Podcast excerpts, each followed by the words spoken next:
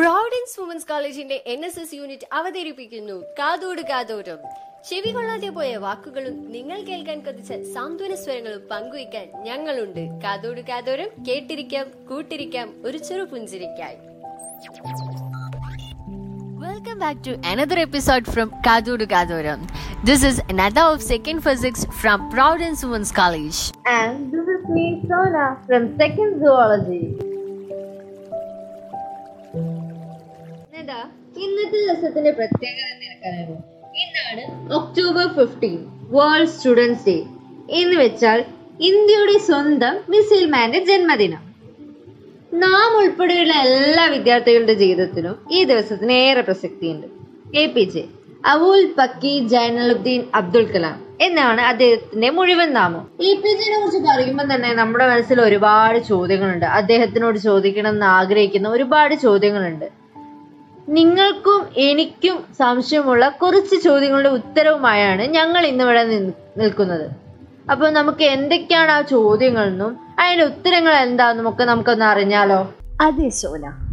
രാമേശ്വരത്തെ ഒരു ശരാശരി മുസ്ലിം കുടുംബത്തിൽ നിന്ന് ലോകത്തിന്റെ നിറുകൈയിലേക്കെത്തിയ അത്ഭുത പ്രതിഭാസം എന്ന് വേണമെങ്കിൽ അബുൽ കബീർ ജൈനുൽ ആബിദീൻ അബ്ദുൽ കലാം എന്ന് എ പി ജെ അബ്ദുൽ കലാമിനെ വിശേഷിപ്പിക്കാം. പൈലറ്റ് ആവാൻ കൊതിച്ച് സാഹിത്യത്തെ ഏറെ പ്രണയിച്ച് ഇന്ത്യൻ ബഹിരാകാശ സ്വപ്നങ്ങൾക്ക് നിറം പകർന്ന് രാജ്യസുരക്ഷയുടെ മിസൈൽ സ്വപ്നങ്ങൾ സാക്ഷാത്കരിച്ച് ഇന്ത്യയുടെ പ്രഥമ പൗരനായി ലളിത ജീവിതം തയ്ച്ച് വിദ്യാർത്ഥികളോട് സംവദിച്ച് മതിയാകാതെയാണ് കലാം കാലത്തിന്റെ അരികിൽ നിന്ന് വിടവാങ്ങിയത്. A P J Abdul Kalam എന്ന വാക്ക് ഇന്ത്യൻ യുവത്വത്തിന്റെ പ്രചോദനമാണെന്നും അതിരുകളില്ലാതെ സ്വപ്നം കാണാൻ പറഞ്ഞു പഠിപ്പിച്ച ആ ഏകാന്ത പതികന്റെ ജീവിത കഴികളിലൂടെ നമുക്കൊന്ന് സഞ്ചരിക്കാം.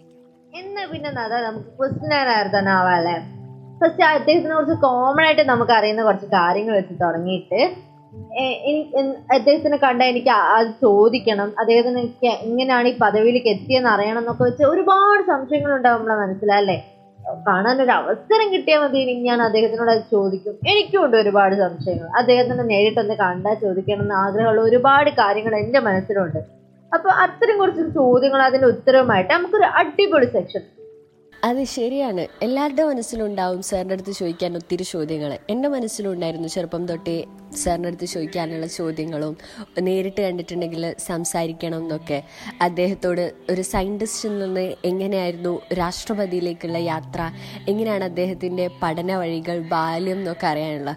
പക്ഷെ ഇതിനുള്ള ഒത്തിരി ഉത്തരങ്ങൾ അദ്ദേഹത്തിന്റെ ആത്മകഥയും മറ്റു പുസ്തകങ്ങളും വായിച്ചപ്പോഴും മനസ്സിലാക്കാൻ കഴിഞ്ഞിട്ടുമുണ്ട്. കുട്ടികളെ ഭയങ്കര ഇഷ്ടമുള്ള ഒരു വ്യക്തിയായിരുന്നു എ പി ജെ സാർ അതുപോലെ തന്നെ സാർ ഏറ്റവും കൂടുതൽ വിദ്യാർത്ഥികളോട് നിരന്തരം പറഞ്ഞുകൊണ്ടിരുന്ന കാര്യം എന്താ അറിയോ നിനക്ക്? ചോദ്യം ചോദിച്ചുകൊണ്ടേയിരിക്കണമെന്ന്. ക്വസ്റ്റ്യൻ ചോദിക്കുന്ന ആൾക്കാരെ സാറിന് ഭയങ്കര ഇഷ്ടമായിരുന്നു പോലും. അപ്പോൾ എന്തായാലും ഇന്നത്തെ ഈ പ്രത്യേക ദിനത്തിൽ നമുക്ക് ഒരു ക്യു ആൻഡ് തന്നെ നടത്താം. എല്ലാവരുടെ മനസ്സിലും ഒളിഞ്ഞിരിക്കുന്ന കോമൺ ആയിട്ടുള്ള കുറച്ച് ചോദ്യചിഹ്നങ്ങളില്ലേ? അതിനൊരു ഉത്തരമാവും നമുക്കിന്ന്.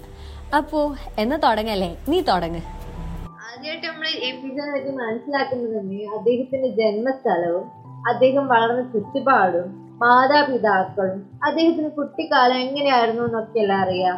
അപ്പൊ പിന്നെ നമുക്ക് അത് അതെങ്ങനെയായിരുന്നു എന്ന് കേട്ടു നോക്കാം. ശരിയാണ് സോന നമ്മൾ ഏറ്റവും കൂടുതൽ അറിയേണ്ടത് അദ്ദേഹത്തിന്റെ ബാല്യകാലത്തെ കുറിച്ചാണ്. അദ്ദേഹം പത്രം വിറ്റ് നടന്നിട്ട് വിദ്യാഭ്യാസ മേഖലയിലേക്ക് മുന്നേറിയതിനെ കുറിച്ചൊക്കെ നമ്മുടെ സ്കൂളുകളിലും മറ്റും നമ്മൾ പഠിക്കുക പോലും ചെയ്തിട്ടുണ്ട്. ക്ഷേത്ര നഗരമായ രാമേശ്വരത്ത് ആയിരത്തി തൊള്ളായിരത്തി മുപ്പത്തി ഒന്ന് ഒക്ടോബർ പതിനഞ്ചിനായിരുന്നു അബ്ദുൽ കലാമിന്റെ ജനനം. ജീനു ലാബിദിന്റെയും ഐഷയുടെയും മകൻ.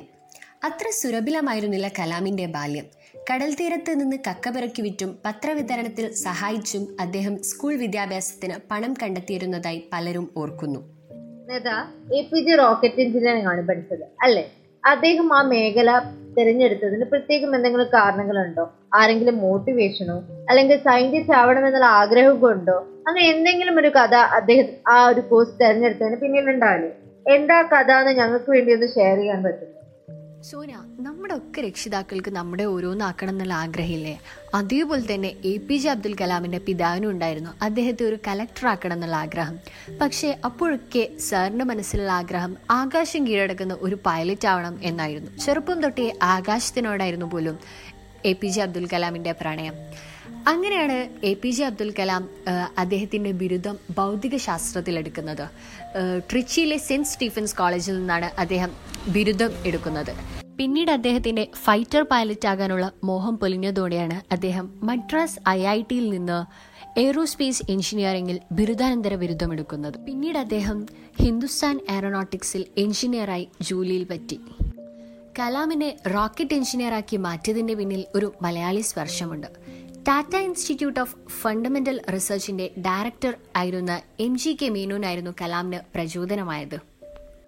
എ പി ജിക്ക് എന്തൊക്കെ അവാർഡുകളാണ് ലഭിച്ചിട്ടുള്ളത്? അദ്ദേഹത്തിന്റെ ബഹുമതികൾ എന്തൊക്കെയാണ് എന്ന് ഞങ്ങൾക്ക് വ്യക്തമാക്കാമോ രാജ്യത്തെ പരമോന്നത സിവിലിയൻ പുരസ്കാരമായ ഭാരത് രത്ന നൽകി ആദരിച്ച വ്യക്തിയാണ് നമ്മുടെ കലാം. ആയിരത്തി തൊള്ളായിരത്തി തൊണ്ണൂറ്റിയേഴിലാണ് അദ്ദേഹത്തിന് ഭാരത് രത്ന നൽകുന്നത്. അതിനു മുൻപ് ആയിരത്തി തൊള്ളായിരത്തി തൊണ്ണൂറിൽ പത്മവിഭൂഷണം ലഭിച്ചിരുന്നു. കൂടാതെ ആയിരത്തി തൊള്ളായിരത്തി എൺപത്തി ഒന്നിൽ പത്മഭൂഷണം ലഭിച്ചിരുന്നു അദ്ദേഹത്തിന്. നേതാ മറ്റു രാഷ്ട്രപതിമാരിൽ നിന്നും എ പി ജെ മാത്രമായി വ്യത്യസ്തമാക്കുന്ന എന്തെങ്കിലും കാര്യങ്ങളുണ്ടോ? അതൊന്ന് പങ്കുവെക്കാമോ? സോന ഒത്തിരി പ്രത്യേകതകളുള്ള ഒരു രാഷ്ട്രപതിയായിരുന്നു നമ്മുടെ എ പി ജെ. ഹേറ്റേഴ്സ് ഇല്ലാത്ത രാഷ്ട്രപതി എന്ന് പലരും വിശേഷിപ്പിച്ചിരുന്നെങ്കിലും അദ്ദേഹത്തെ വ്യത്യസ്തനാക്കുന്നത് അതൊന്നുമല്ല. ഇന്ത്യയുടെ പതിനൊന്നാം രാഷ്ട്രപതിയായി അദ്ദേഹം ചുമതലയേൽക്കുമ്പോൾ ഏറെ പ്രത്യേകതകളുണ്ടായിരുന്നു. രാജ്യത്തെ ആദ്യത്തെ ശാസ്ത്രജ്ഞനായ പ്രസിഡന്റ് അതേപോലെ രാജ്യത്തെ ആദ്യത്തെ അവിവാഹിതനായ പ്രസിഡന്റ് എന്നൊക്കെയായിരുന്നു അദ്ദേഹത്തിന്റെ ഏറ്റവും വലിയ വിശേഷണങ്ങൾ. എന്തൊക്കെ തരം ഡോക്ടറേറ്റ് പദവികളാണ് എ പി ജെക്ക് ലഭിച്ചിട്ടുള്ളത്? അതിനെ കുറിച്ചൊന്ന് വിശദമാക്കാമോ? ഡോക്ടറേറ്റ് പദവിയുള്ള ആൾക്കാരോട് നമുക്ക് ഒത്തിരി ബഹുമാനമല്ലേ? പക്ഷെ നമ്മൾ കാണുന്ന പലരും ഒന്നും രണ്ടും ഡോക്ടറേറ്റുകളൊക്കെ ഉള്ളതല്ലേ? എന്നാൽ ഇതൊന്നുമല്ല നമ്മുടെ A P J Abdul Kalam. Abdul കലാമിന്റെ ജീവിതത്തിൽ ഡോക്ടർ ബിരുദങ്ങളുടെ പ്രളയമായിരുന്നു. മുപ്പതോളം സർവകലാശാലകളാണ് അദ്ദേഹത്തിന് ഓണററി ഡോക്ടറേറ്റ് നൽകിയിട്ടുള്ളത്. വിവിധ ഐ ഐ ടികളിൽ നിന്നും പല സ്റ്റേറ്റ് യൂണിവേഴ്സിറ്റികളിൽ നിന്നും കൂടാതെ ലോകത്തിലെ തന്നെ അറിയപ്പെടുന്ന മറ്റ് യൂണിവേഴ്സിറ്റികളിൽ നിന്നും മലേഷ്യയിലെയും വോൾവ ഹാംപ്റ്റണിലെയൊക്കെ യൂണിവേഴ്സിറ്റിയിൽ നിന്നുമാണ് അദ്ദേഹം ഡോക്ടറേറ്റ് പദവി നേടിയിരിക്കുന്നത്. എ പി ജി ഒരുപാട് പുസ്തകങ്ങൾ എഴുതിയിട്ടുണ്ട്. അതിൽ മനോഹരമായ കുറച്ച് കൃതികൾ ഞങ്ങൾക്ക് വേണ്ടി പങ്കുവെക്കാമോ? പുസ്തകങ്ങളോട് ഇഷ്ടമുള്ള എല്ലാവരും എ പി ജെ അബ്ദുൽ കലാമിന്റെ പുസ്തകങ്ങൾ വായിക്കാൻ വളരെ ഇഷ്ടപ്പെടുന്നതാണ്. അദ്ദേഹം നിരവധി കൃതികൾ രചിച്ചിട്ടുണ്ട്. അതിൽ ഏറെയും മലയാളത്തിലേക്ക് പരിഭാഷയും ചെയ്തിട്ടുണ്ട്. അതിൽ കുറച്ച് അറിയപ്പെടുന്ന കൃതികൾ അദ്ദേഹത്തിന്റെ autobiography Wings of Fire An Autobiography of A P J Abdul Kalam പിന്നെ India My Dream Ignited Minds Unleash the Power Within India Scientist to President Children access Kalam India Twenty Twenty A Vision for the New Millennium ഇതൊക്കെ അദ്ദേഹത്തിന്റെ അറിയപ്പെടുന്ന കൃതികളാണ്. നേതാ A P ജിയുടെ ഇഷ്ട തൊഴിൽ scientist ആവുക തന്നെയായിരുന്നു അല്ലെങ്കിൽ മറ്റെന്തെങ്കിലും ആയിരുന്നു ലോകത്ത് ഏറ്റവും റെസ്പെക്റ്റ് ഉള്ള ജോലി എന്ന് പറയുന്നത് അധ്യാപക ജോലിയാണെന്ന് നാം കേൾക്കാറില്ലേ? അതുകൊണ്ടാവാം എ പി ജെ അബ്ദുൽ കലാമിന്റെ സ്വപ്നം എന്ന് പറയുന്നത് അദ്ദേഹത്തെ ഒരു അധ്യാപകൻ എന്ന രീതിയിൽ ലോകം അറിയപ്പെടണം ലോകം അംഗീകരിക്കണം എന്നതായിരുന്നു. മിസൈലുകളുടെ പരീക്ഷണത്തിലും സയന്റിസ്റ്റ് എന്ന നിലയിലും അദ്ദേഹം ലോകരാജ്യങ്ങൾക്കിടയിൽ പ്രശസ്തനായിരുന്നു. എന്നിരുന്നാൽ പോലും അദ്ദേഹം ആഗ്രഹിച്ചത് അയാൾ ഒരു അധ്യാപകൻ എന്ന രീതിയിൽ അറിയപ്പെടണം എന്നായിരുന്നു. അധ്യാപനമായിരുന്നു അദ്ദേഹത്തിന്റെ ഏറ്റവും ഇഷ്ട തൊഴിൽ. സ്വിറ്റ്സർലാൻഡ് യാത്രയുമായി നാം ഒരു ദിനം ആഘോഷിക്കുന്നുണ്ടായിരുന്നല്ലോ. ആ ദിനത്തിന്റെ പ്രത്യേകത എന്താണ്? ഐക്യരാഷ്ട്രസഭയുടെ കീഴിലായും മറ്റും നമ്മൾ ഒട്ടനവധി ദിനങ്ങൾ ആചരിക്കുന്നുണ്ട്. എന്നിരുന്നാൽ പോലും ഇതിലൊക്കെ വ്യത്യസ്തമായ ഒരു ദിനമായിട്ടാണ് സ്വിറ്റ്സർലാൻഡ് മെയ് ഇരുപത്തിയാറ് ആചരിക്കുന്നത്. രണ്ടായിരത്തി രണ്ട് May ഇരുപത്തിയാറിനാണ് A P J Abdul Kalam Switzerland സന്ദർശിക്കുന്നത്. അതിനോടനുബന്ധിച്ച് സ്വിറ്റ്സർലാൻഡിൽ ശാസ്ത്ര ദിനമായാണ് മെയ് ഇരുപത്തി ആഘോഷിക്കുന്നത്. മിസൈൽ മാൻ ഓഫ് ഇന്ത്യ എന്നാണല്ലോ എ പി ജെ അറിയപ്പെടുന്നത്. അദ്ദേഹത്തിന് ആ പേരും ആ പദവിയും എങ്ങനെയാണ് ലഭിച്ചത്? ഇന്ത്യയുടെ ആദ്യ ഉപഗ്രഹ വിക്ഷേപണ വാഹനമായ എസ് എൽ വി ത്രീയുടെ പ്രൊജക്ട് ഡയറക്ടറായിരുന്നു അദ്ദേഹം. പി എസ് എൽ വിയുടെ നിർമ്മാണത്തിലും നിർണായക പങ്കുവഹിച്ചു പക്ഷേ അദ്ദേഹത്തെ മിസൈൽ മാൻ ആക്കിയത് ഇതൊന്നുമല്ല.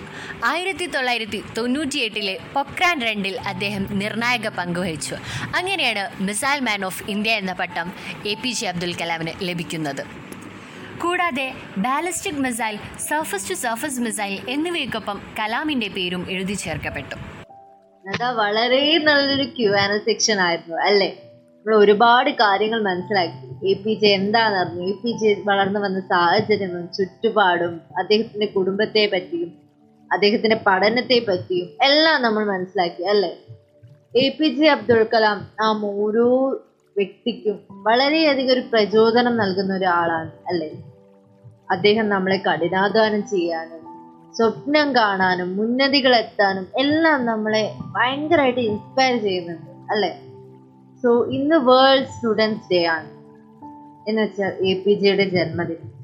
ഇന്ന് ഈ ദിവസം അദ്ദേഹത്തെ സ്മരിച്ച് അദ്ദേഹത്തിന്റെ ആത്മാവിനെ സ്മരിച്ചുകൊണ്ട് അവസാനിപ്പിച്ചില്ലെങ്കിൽ അത് നമ്മൾ ചെയ്യുന്ന ഏറ്റവും വലിയ തെറ്റായിരിക്കും അല്ലേ?